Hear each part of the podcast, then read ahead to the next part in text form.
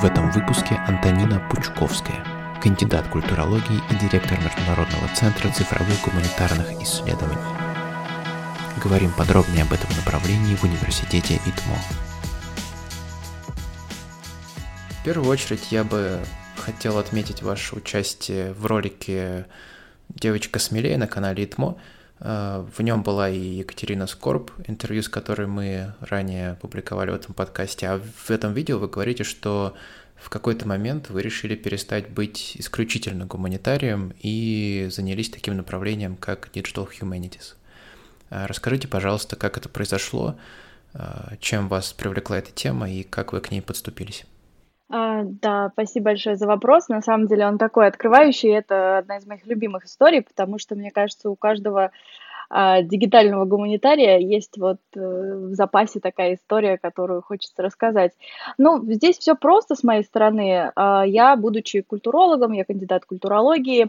стала работать в ИТМО и э, поняла, что... И начала работать, на самом деле, в качестве преподавателя английского на кафедре английского ино- иностранных языков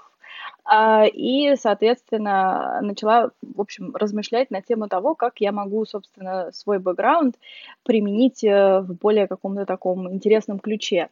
И, в общем, просто начала гуглить, смотреть, что есть на стыке, собственно, технологий и гуманитарного знания, культурной памяти, а, репрезентации культурного наследия, и наткнулась вот просто в Гугле на такое словосочетание, как Digital Humanities. Начала уже глубже узнавать, э, что, собственно, это такое, прочитала пару статей водных, благо это все а, в достатке в интернете и в открытом доступе.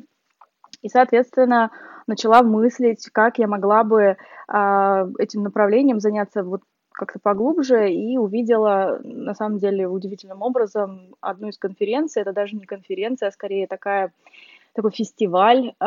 неделя цифровых гуманитарных исследований, и проходит она в Нью-Йорке ежегодно. То есть такой ежегодный фестиваль, мероприятие, абсолютно открытое для широкой публики. Это серия э, таких вот э, воркшопов, каких-то open talk ов, э, и, собственно, там все просто очень так лояльно, friendly, каждый может прийти, зарегаться на воркшоп, соответственно, его посетить и просто вот, соответственно, узнать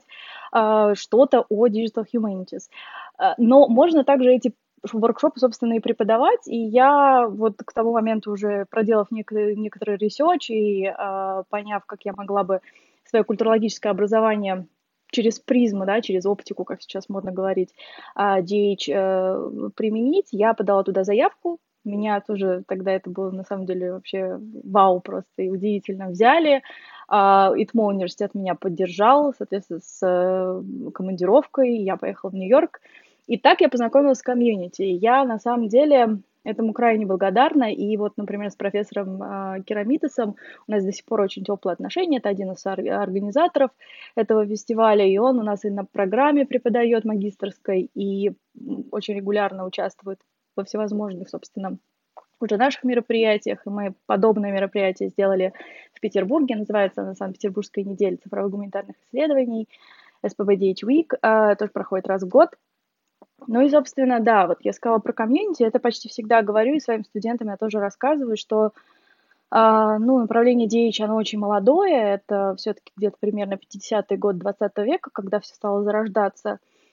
и здесь... Как я э, понимаю, это компьютер science, но для гуманитариев? Э, это, ну, называется даже minimal computing. Иногда, э, а не computer science, то есть раньше называлось humanities computing,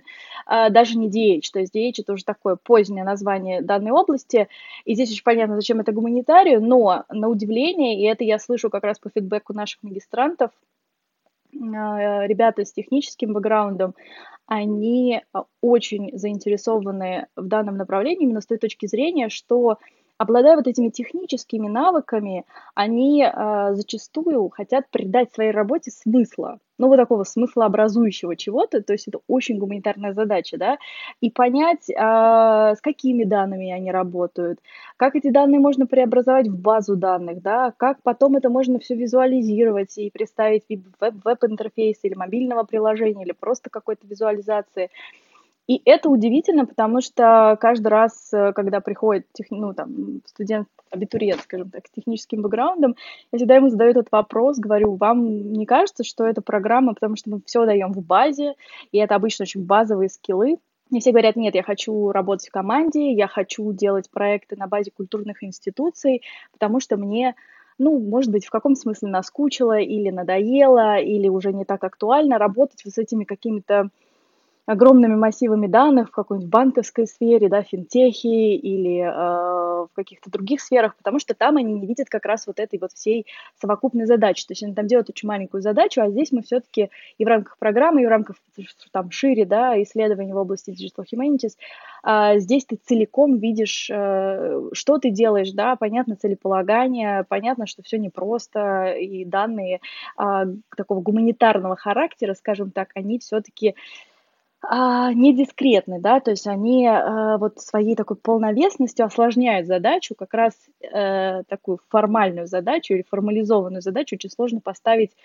потому что тебе хочется объять необъятное, да, и проанализировать сразу все, а так нельзя. Тебе нужно как бы спецификации проводить и уточнять задачу, а тогда теряется как раз вот эта такая вот а, совокупность, и поэтому ты каждый раз переизобретаешь эти задачи, и это такой очень интерактивный процесс,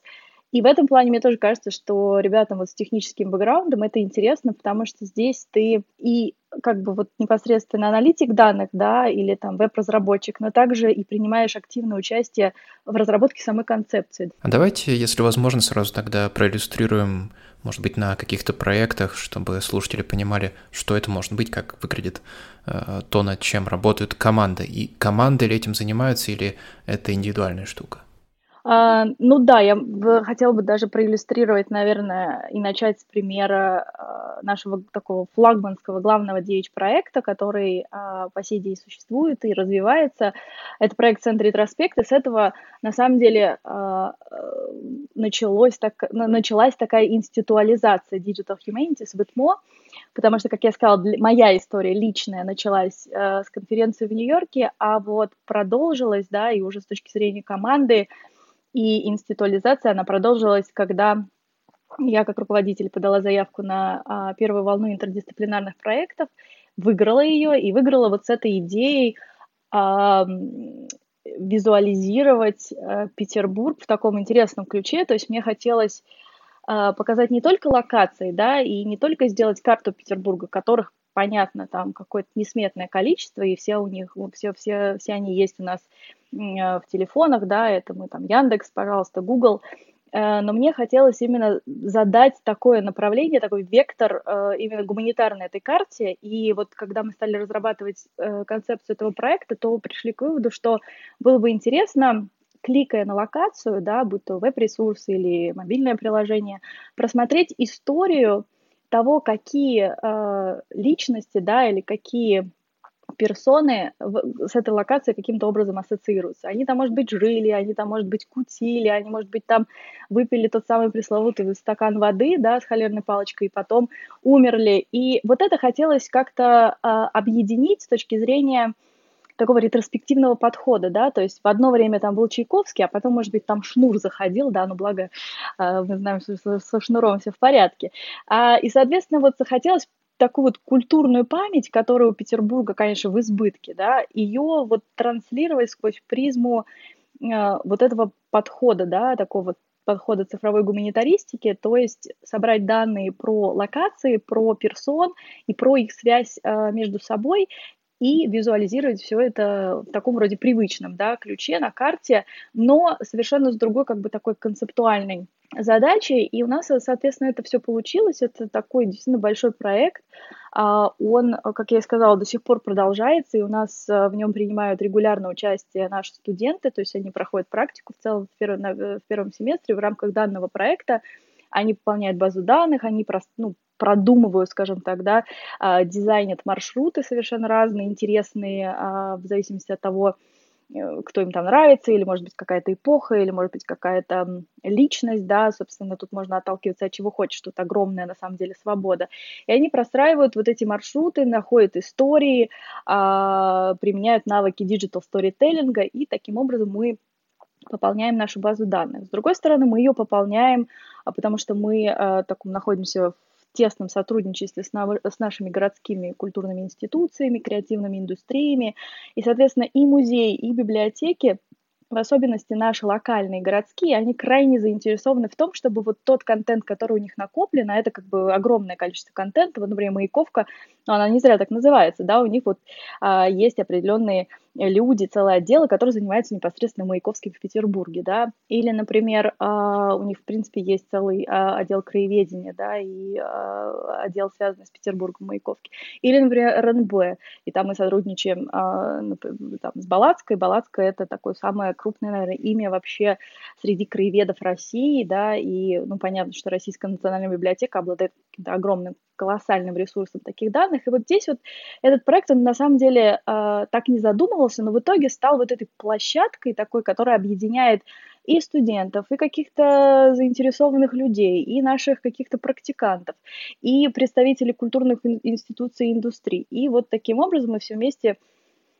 нарабатываем эту базу данных, пополняем ее, придумываем э, разные пользовательские сценарии. И вот сейчас даже зарелизили такую вариацию этого, этого проекта а, в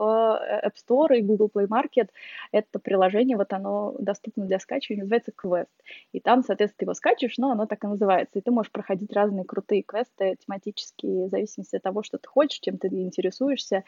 А, вот гулять по городу, но с такой вот, скажем так, пользой. Очень большое количество различных организаций э, взаимодействует с вами. Как удалось добиться их доверия? Вот я хотел бы сначала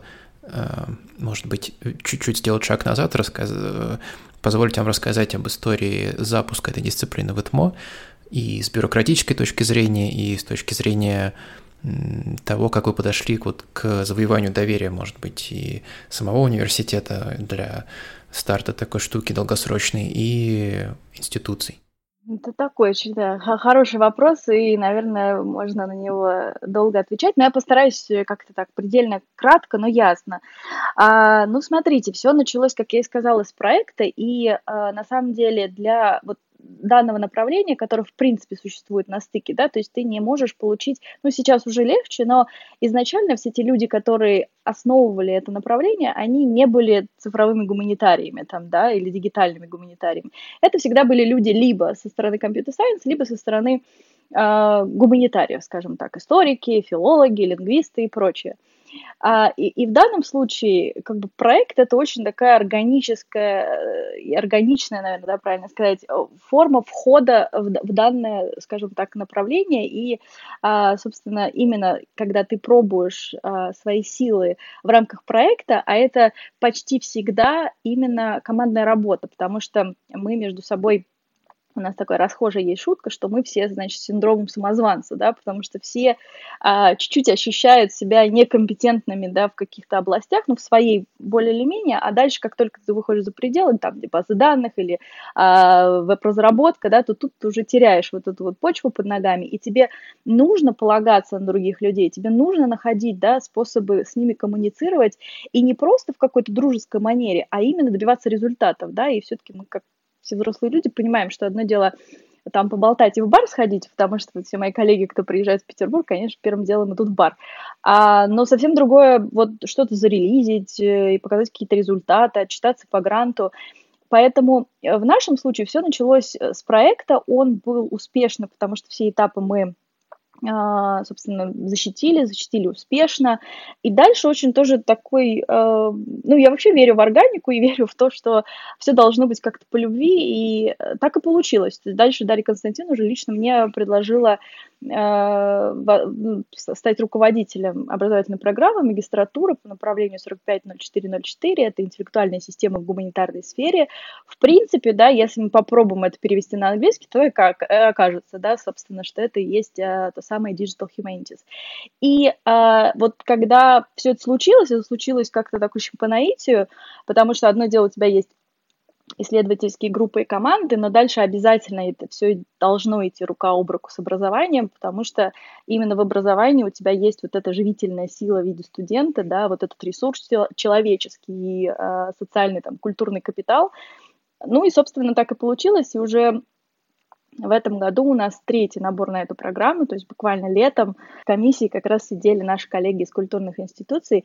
и на самом деле а, отзывы были крайне, крайне хвалебные, потому что никто не ожидал, что вот за два года, да, можно действительно сделать такого уровня э, исследований и написать такого уровня э, ВКР. Поэтому, собственно, вот в 2019 году случилась магистрская программа, и это и помогло, в принципе, институализировать данное направление в ИТМО. А дальше уже как обычно, да, дальше стали э, выигрываться гранты, э, и уже на данном этапе, спустя там, два с половиной года, мы уже даже делаем какие-то заказные проекты, когда к нам приходит такой внешний заказчик, мы с ним прорабатываем ТЗ, и, собственно, случается какой-то проект, да, то есть мы так вот в этом плане расширяем деятельность, и вот чем хорошо это направление, тем, что оно, с одной стороны, исследовательское, и здесь можно биться на какими-то сложными задачами, типа там нулевой анафора, например, да, или а, ну, какие-то сложные такие, как компьютерно-лингвистические проблемы, особенно все, что связано с русским языком, потому что, как мы знаем, все э, алгоритмы, они изначально разрабатываются на английском языке, и это делают такие крупные корпорации, там, как Google, например, и потом все уже пользуются всеми этими наработками. В этом плане у DH нет такого серьезного задела с точки зрения разработки новых алгоритмов, но вот применение разработанных алгоритмов, вот это вот действительно сложная исследовательская задача, особенно на русском, то, что называется, вот на, на, на русском корпусе, да, потому что у нас, как мы знаем, в 2017 году, да, 1917 была реформа а, языковая, да, до этого, собственно, было другое написание, все были тиять и прочее, то есть в этом плане распознается текст не так хорошо, потом он не так хорошо анализируется. В общем, здесь ну, есть определенный пул задач, которые, например, вот филологам, лингвистам, специализирующимся на русском языке, действительно довольно интересно решать, и это серьезного уровня публикации, это такое исследовательское направление. А есть, и вот э, это то, куда мы сейчас стремимся и развиваемся. И это то, что мне, например, импонирует, а здесь все равно, да, как бы каждый DH-центр или каждая такая вот DH-магистратура, она отличается э, друг от друга, и это правильно, да, то есть должно быть вот это вот разнообразие. А вот у нас сейчас такой поворот некоторый стратегический в сторону продуктового подхода, да, то есть я даже уже, э, ну, там, где рассказываю про нашу магистратуру непосредственно, да, говорю, что мы от проектной переходим к продуктовой магистратуре, то есть мне действительно интересно заниматься какими-то цифровыми продуктами, последующим их э, продюсированием, в принципе, формирование вот этого такого вот и инфраструктуры, и, собственно, а, понимание со стороны там широкой публики или вот узких комьюнити в виде там музейного, библиотечного, что вот такие продукты нужны, за ними, собственно, не то что будущее, а уже настоящее, то есть мы все ими пользуемся, а все, э, собственно, представители библиотечного и музейного комьюнити, они бьются за пользователей, за посетителей, поэтому как раз вот этот вот диалог, вот эта коммуникация о том, что это делать нужно и это делать правильно, оно и находит отклик. Поэтому, отвечая на ваш второй вопрос, да, про доверие, да, вот и про вот это вот доверительное отношение со стороны как раз культурных институций, креативных индустрий, то здесь тоже все получилось очень органически.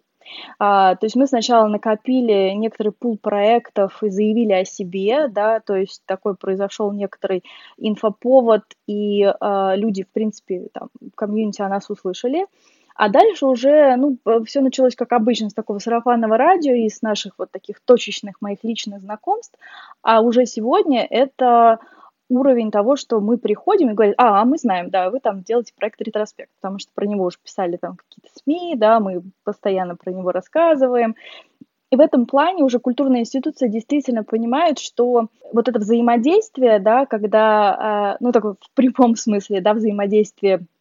IT-сферы, мы все равно как этому позиционируем себя, да, у нас репутация с точки зрения IT, и вот это вот того контента и гуманитарного э, знания, которое накоплено у них,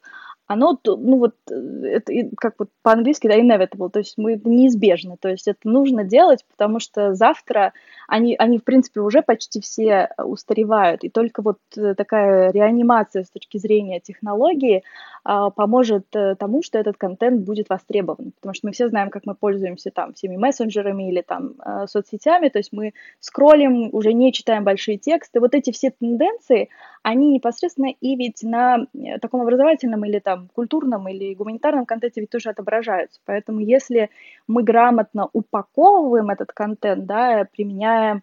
технологии там нарративного дизайна, вот то, что я проговорила, digital storytelling, и то, чему мы как раз пытаемся а, наших студентов научить, то здесь э, это такой вин-вин, потому что мы со своей стороны получаем ну, как бы классный э, интерфейс и продукт, которым хотят пользоваться, скажем так. С точки зрения культурной институции, они получают то, э, что у них тоже есть эти пользователи и посетители, да, плюс они этот контент, он живой.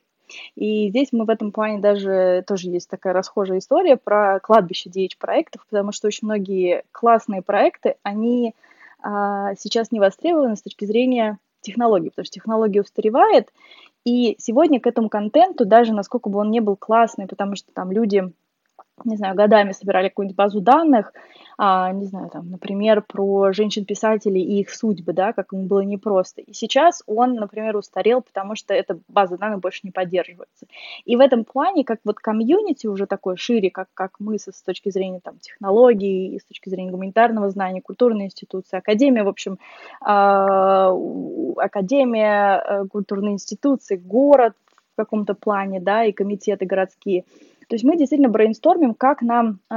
разработать или какие технологии применять, чтобы вот у этого всего направления было довольно устойчивое развитие. То есть это, в принципе, ну, такой хайпор, да, устойчивости и устойчивое развитие, но оно а, на самом деле очень интегрировано во все области, и в том числе в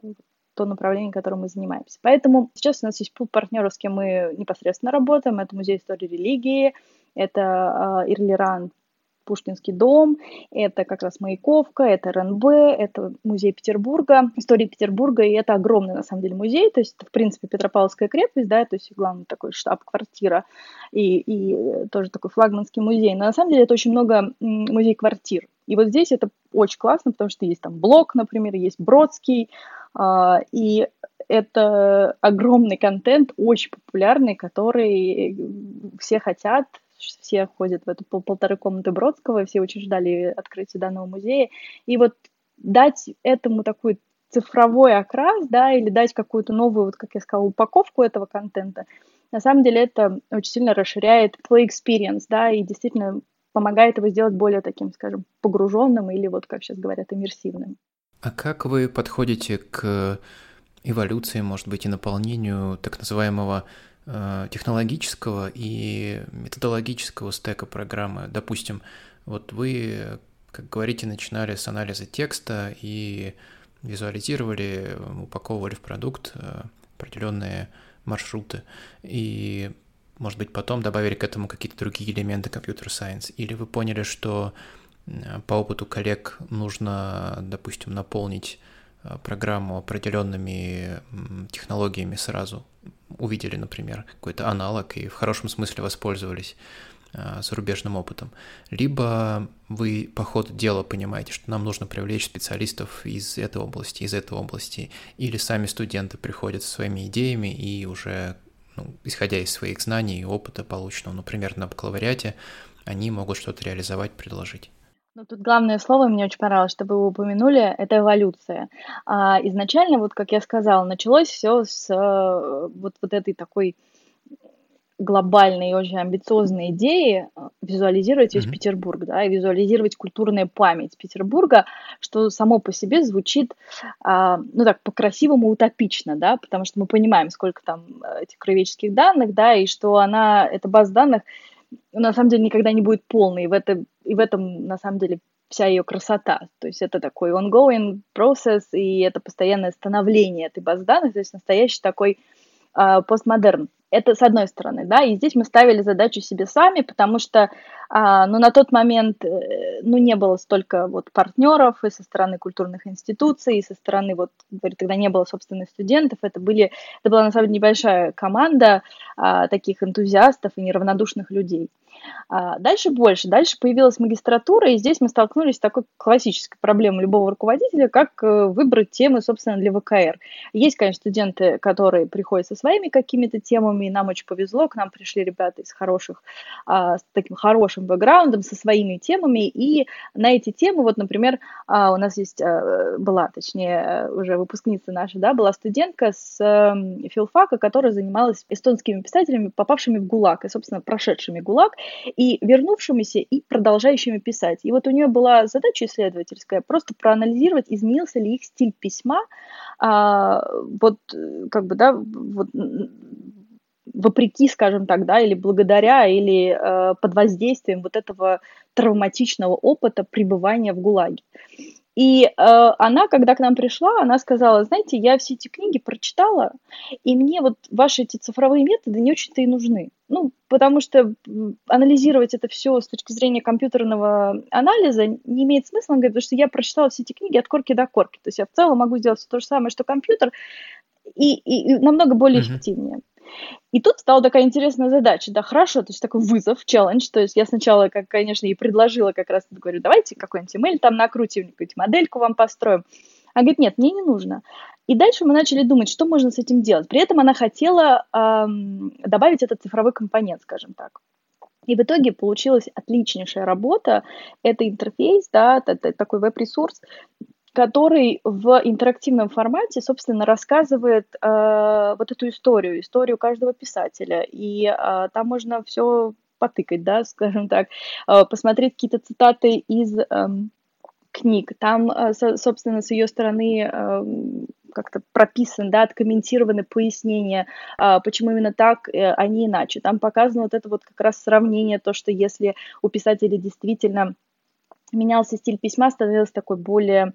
а, ну, там, тревожный, да, или такой более, скажем так, вот этот сентимент проявлялся с такой более грустной, печальной стороны, да, потому что человек столько всего пережил. И получился вот такой вот э, очень интересный продукт, то есть на основе э, технологий, но не тех, которые, казалось, да, э, будут наиболее ну, скажем так, применимо, потому что когда мы видим текст, сразу ты говоришь, ой, давайте там семантический анализ или там анализ сентимента, да, или, ну, в общем, применяем такой компьютерный анализ, а, собственно, который ускоряет чтение, да, как-то выдает результаты, частотность выдает. И вот здесь мне очень понравилось, потому что у нее было свое видение, я сказала, нет, мне это не нужно, я сделаю другое. И вот спустя два года э, это проект, который вот мы сейчас совместно готовим публикацию, например, в э, издательство Вернон Пресс, они как раз издают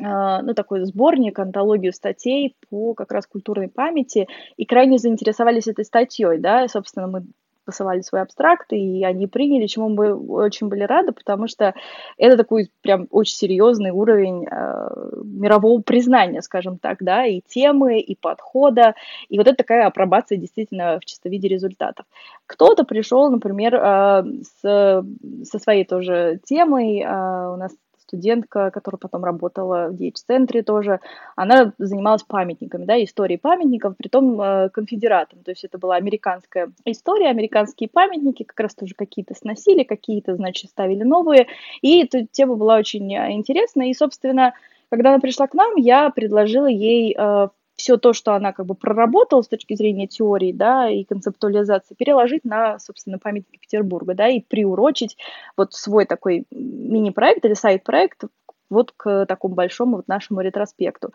Собственно, что у нее вышло? У нее получилось как сайт-проект, она э, разработала карту, в общем, все это визуализировала в табло, э, и все красиво тоже репрезентировала, скажем так, на тильде. Это все тоже интерактивные проекты, все э, визуализации, они э, интерактивные, можно все тоже потыкать, посмотреть э, с точки зрения развития во времени, с точки зрения развития того, как, э, кому эти памятники были ну, в общем, поставлены, в честь кого, да, и это были прижиз... пожизненные, при... прижизненные памятники, или это же были посмертные. В общем, это все вот такое сложное, да, э, культурологическое знание вот в таком очень понятном, приятном глазу и доступном с точки зрения пользователя, да, варианте были предложены. Поэтому э, здесь на самом деле огромная такая э, свобода выбора, потому что мы э, в рамках программы и в рамках работы центра подходим очень кастомно ко всему, потому что э, здесь нет ну, какой-то вот такой единой методологии, да, или единого какого-то тьюториала, когда мы говорим, вот сделай то, и получишь это. Нет, на, на самом деле иногда так срабатывает, но в большей части случаев э, это все очень интерактивные процессы, и каждый раз, на каждой итерации мы вот узнаем что-то, чего не знали раньше, и понимаем теперь, допустим, что хотим привлечь какого-то эксперта, да, потому что уже не хватает нашей собственной экспертизы, и это эксперты обычно с культурных институций. Или нам нужен эксперт, наоборот, из э, области компьютер-сайенс, потому что это уже там какая-то моделька, которую мы вот, э, ну, уже не понимаем, да, как ее, допустим, улучшить точность этой модели или еще что-то. В этом плане мы вот как бы очень открыты, и на самом деле люди к нам очень открыты, и, и с этой точки зрения это действительно такая вот поистине такая вот коллаборация и э, существование и проработка проектов в интердисциплинарной среде и в интердисциплинарном пространстве.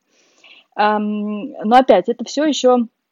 я говорила про хорошие кейсы, да, когда ребята приходили со своими темами, мы просто помогали им, значит, домыслить, да, доупаковать вот а, то, что они хотели в такой вот цифровой продукт. Но были ребята, которые, ну, говорили, давайте там, в общем, предложите мне тему, да, такие всегда студенты бывают. И здесь было сложно, потому что, конечно, мы можем что-то придумать, там, я могу придумать какую-то тему с точки зрения своих исследовательских интересов, но это всегда снижает уровень мотивации. Всегда хочется, чтобы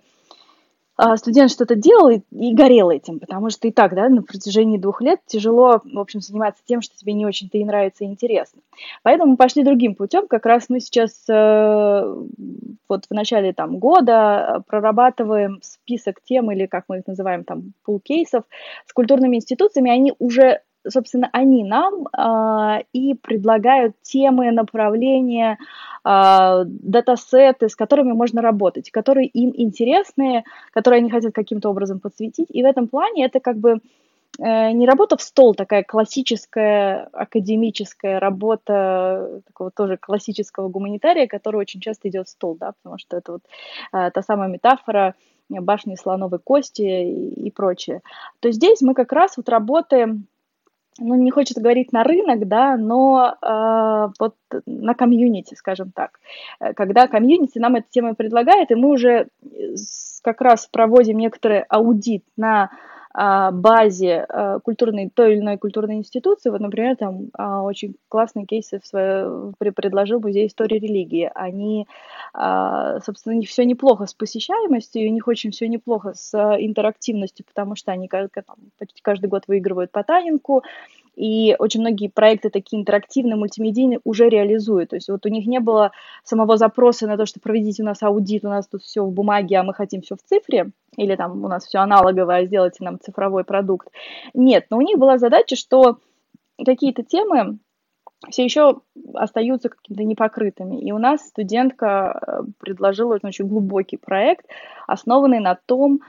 что когда ты путешествуешь, собственно, ну не путешествуешь, ходишь по музею, да, от одного объекта к другому, то ты а, можешь отследить свой эмоциональный, скажем так, след, да, вот эмоциональный цифровой след,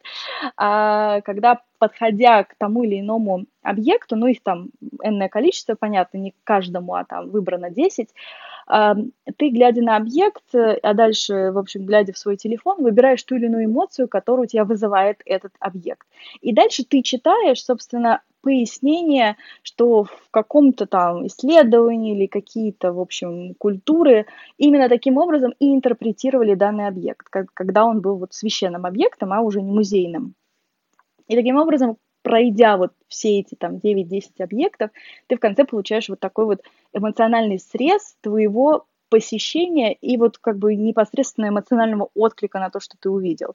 И этот проект, он крайне сложный с точки зрения э, реализации, то есть мы сидим сейчас действительно ломаем голову, как это сделать таким образом, чтобы э, максимально а, с одной стороны, как бы продуктивно, с другой стороны, очень аккуратно, да, а, собрать этот эмоциональный цифровой след, и как сделать какой-то удобный, вот, в общем, интерфейс и мобильное приложение, чтобы а, человек захотел просто им пользоваться и, и, как обычно, не закрыл его там спустя 5 секунд, не разобравшись, собственно, что, что, что это такое, да. Вот, и это действительно такой вот уникальный случай, а, когда мы столкнулись с тем, что мы вот большой такой командой, сейчас э, такой расширенный консилиум, пытаемся, значит, придумать, как эм, это все реализовать, но а, с точки зрения прототипа, с точки зрения идеи, это правда очень такой глубокий интересный проект, который действительно хочется реализовать, и чтобы вот уже непосредственно люди, пользователи, посетители музея истории религии непосредственно пользовались этим приложением там, ну, или веб-приложением мобильной интерпретации. А что вот тоже сейчас очень сильно развивается у нас, и куда мы направляем основные такие основные силы, это направление нарративного дизайна, и там есть, например, вот тоже вы проговорили технологии, да, вот там есть, например, для меня незнакомый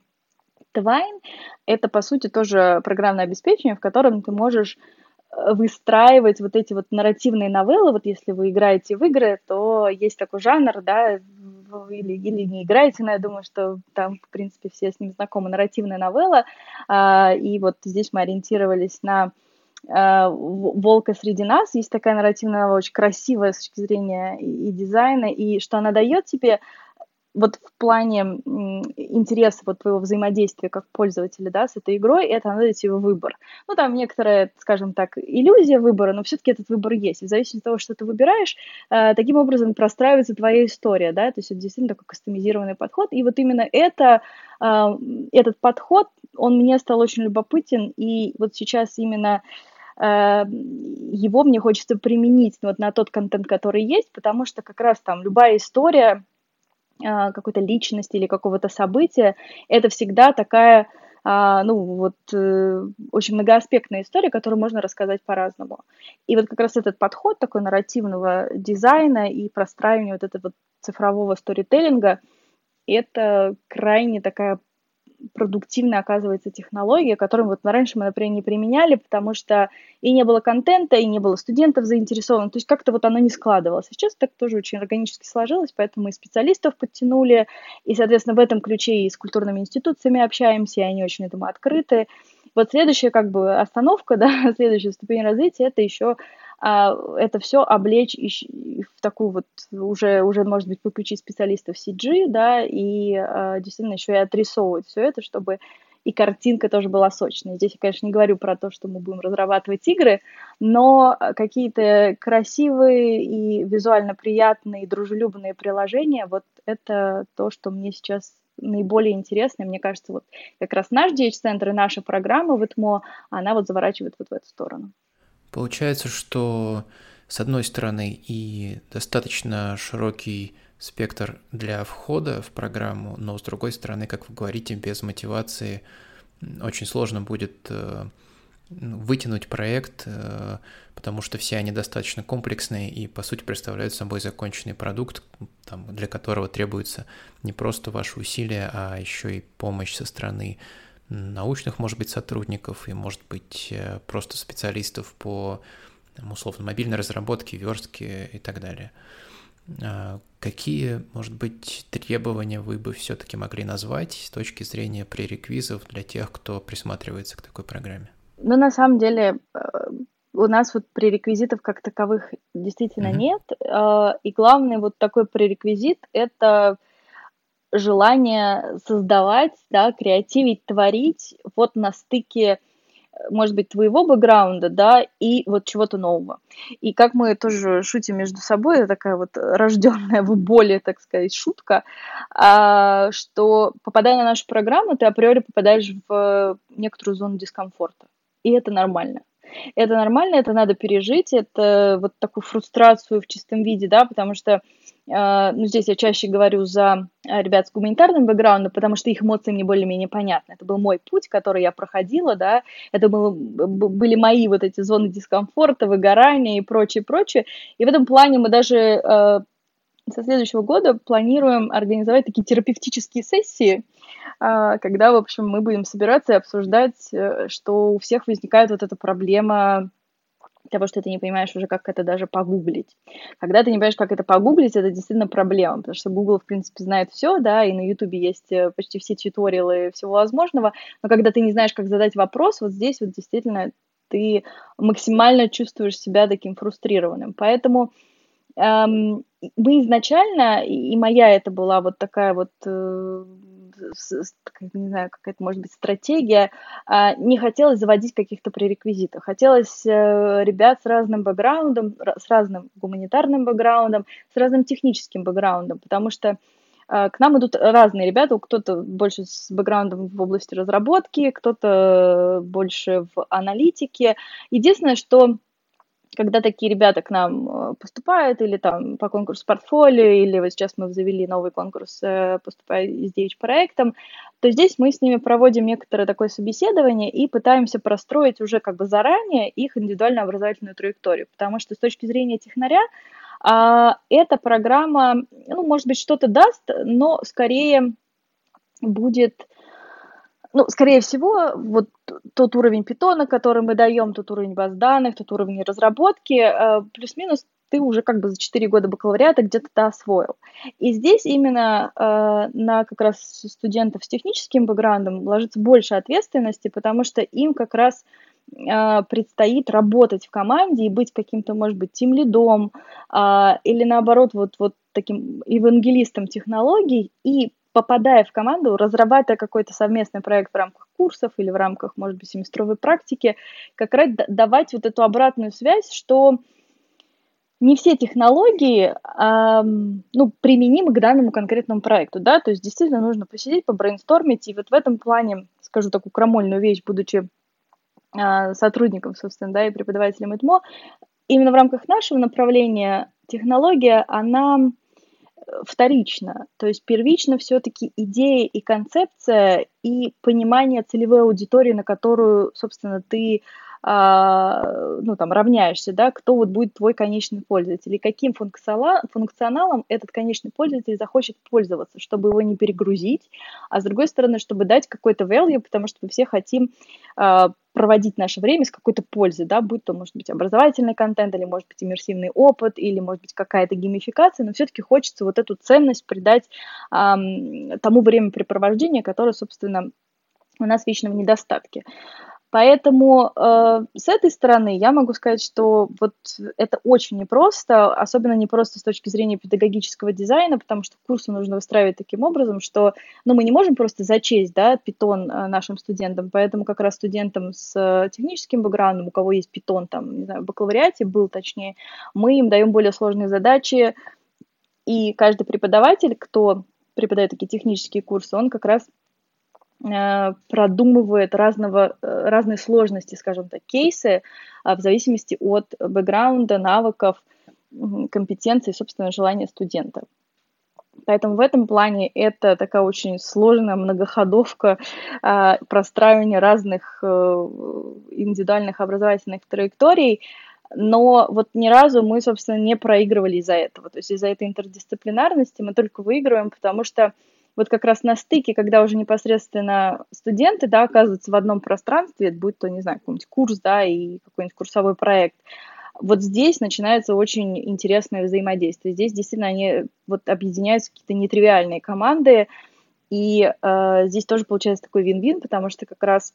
студент с техническим бэкграундом получает больше, э, скажем так, рефлексии, больше такой философской обертки, да, э, собственно, тому, чем они занимаются и тем технологиям, которыми они владеют, такой гуманизации технологий. А с точки зрения гуманитария, ну, здесь как бы value тоже очень понятный,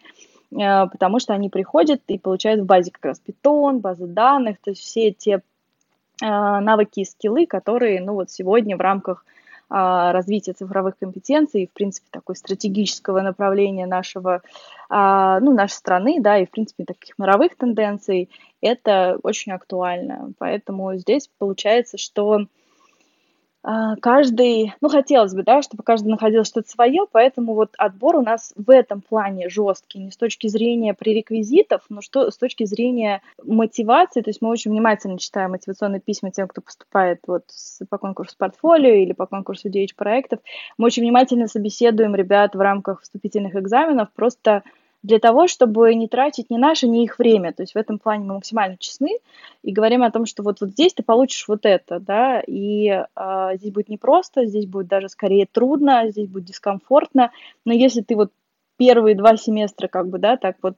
э, переживешь, то потом ты сам удивишься тем результатом, который ты получишь, потому что вот это всегда так, и вот как бы второй семестр окончание второго семестра для меня э, такой самый приятный момент, когда мы ходим как раз э, в культурные институции, наши студенты показывают свои кейсы, прототипы, а, у кого-то это не прототип, а уже готовые продукты, да, если достаточно skill ов, и ребята объединяются в такие, скажем так, а, большие команды, когда это индивидуальные проекты. Поэтому вот э, у нас такая анти prerequisite э, программа, но тем условием, что человек все-таки заинтересован э, себя посвятить в течение двух лет вот этому абсолютно новому experience у и с точки зрения вот э, какого-то знания, да, нового приобретенного, и с точки зрения коммуникации, потому что э, не хочу забирать хлеб у коллег по научной коммуникации, но наша программа, она в большей степени про коммуникацию, нежели даже про технологию, потому что технологии, они вот вполне ну, скажем так, понятны, и если тебе хочется как-то поглубже заглянуть, то ты действительно там набираешь какие-то курсы или смотришь там YouTube, а вот коммуникация, установку вот этой связи со своими однокурсниками и с людьми разным бэкграундом, разными подходами, разными взглядами, это вот ключевое на этой программе. Поэтому вот те, кто хотят, да, вот получить этот experience в полной мере, они просто максимально погружаются, и на самом деле это обычно самые такие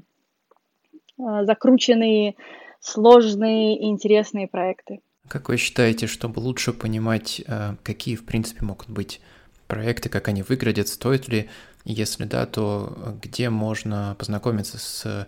каким-то наиболее интересным мировым опытом, э, посмотреть, какие проекты делают на Западе, на Востоке и так далее, какие делают в России, может быть, ваши коллеги? Это хороший такой вопрос, он, он такой многоаспектный, да, но, в принципе, есть такое классическое э, академическое,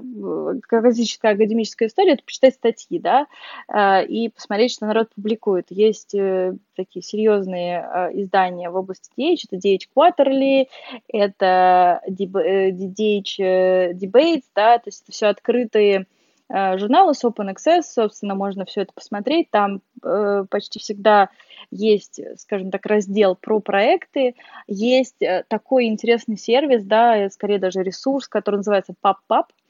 Эм, и туда, если зайти и набрать там PubPub DH, то э, ты попадешь э, вот как раз на страничку, где собраны совершенно разные проекты в области Digital Humanities, они очень удобно каталогизированы, разбиты по тематикам. Там есть в том числе э, страничка про наш проект «Ретроспект», потому что коллеги, когда это все собирали, они провели такую серьезную работу, собрали, ну, не знаю, максимально, не максимально, но довольно много а, 9 проектов, и все это вот так вот объединили. Там, в принципе, можно про все почитать, на все есть ссылочки. Есть э, очень важный ресурс такой, как GitHub. А, и тоже, если набираешь там DH GitHub, то а, шикарный GitHub у университета Стэнфорда, университета Беркли, Стэнфорд, в принципе, а, Стэнфорд, по сути, разработчик табло, то есть и э,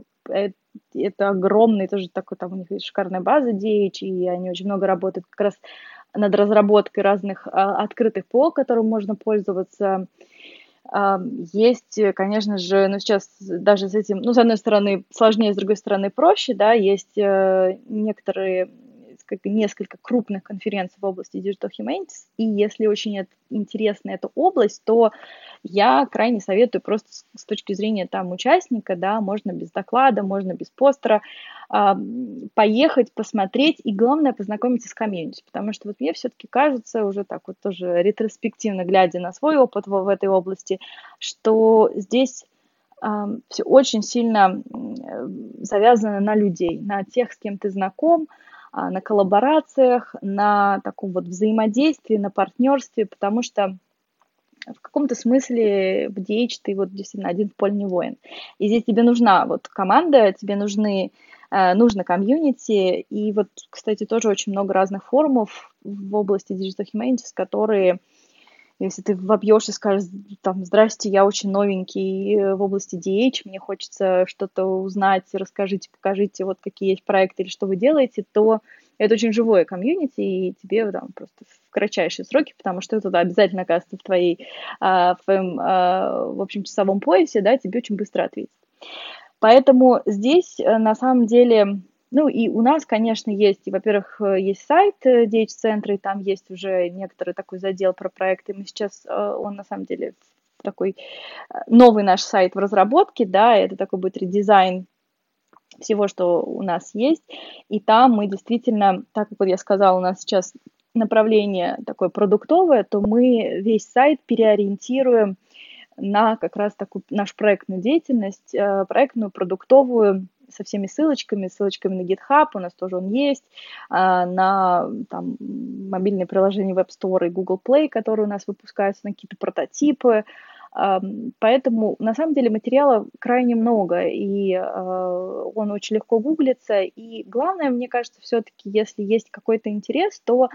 вот прям, ну, не знаю, не, не стесняться, да, и быть открытым, и прийти, и записаться там, на, не знаю, на консультацию или прям напрямую написать, потому что мы все очень доступны.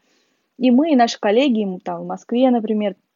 вышки, да, в Пермской вышке, а в Пермском университете там в государственном есть тоже центр DH, то есть их на самом деле есть некоторое количество в России, и мы все очень дружим и совместно как-то пытаемся развиваться и встречаться на совместных мероприятиях, просто на самом деле написать там в Телеграм или на почту, и э, вот тебе ответят, да, и, и дальше можно записаться, может быть, на какую-то более э, такую серьезную консультацию, сказать, что я хочу, у меня есть там такой-то задел, есть такой-то материал, что мне сделать, поэтому в этом плане а, ну, в отличие, потому что я сама вышла и заканчивала философский факультет, я знаю, что такое такие строгие академические комьюнити, и когда я это проговариваю, это не с точки зрения промо какой-то там, или программы, или центра, но это правда так и есть. То есть я помню, что когда я училась, никто не подумать не мог, чтобы написать там профессору, да, спросить, значит, что ты не понимаешь по билету, а, то вот здесь ситуация совершенно обратная, здесь правда все открыты, и если даже не могут ответить на твой вопрос, то всегда тебя перенаправят на какой-то ресурс, может быть, статью, может быть, чужой проект или, может быть, на каких-то других людей – чтобы те, собственно, обладая компетенциями, которых у тебя нет, собственно, ну, подсказали, может быть, какое-то направление, куда двигаться или что с этим делать. Поэтому в этом плане это очень дружелюбная комьюнити, которая вот в нашей такой, да, нестабильной ситуации и, и того, что, э, в общем, в мире, конечно, сегодня тяжело, да, потому что столько нарастает информация, нарастает пул компетенций, которые тебе постоянно нужно, да, у себя вырабатывать, то вот такое вот дружелюбное комьюнити, когда все чуть-чуть себя чувствуют этими самозванцами, это такое очень релаксирующее чувство, на самом деле, и такое очень приятное, что ты, значит, не один. Вот, поэтому мы вот DH — это вот не про одного тебя, то есть это про то, что ты можешь кому-то обратиться, и тебе, в общем, помогут. На этом все. Если беседа показалась вам интересной, поддержите нас в Apple подкастах. Первый сезон Этому Research есть на YouTube с тайм-кодами и слайдами по содержанию выпуска.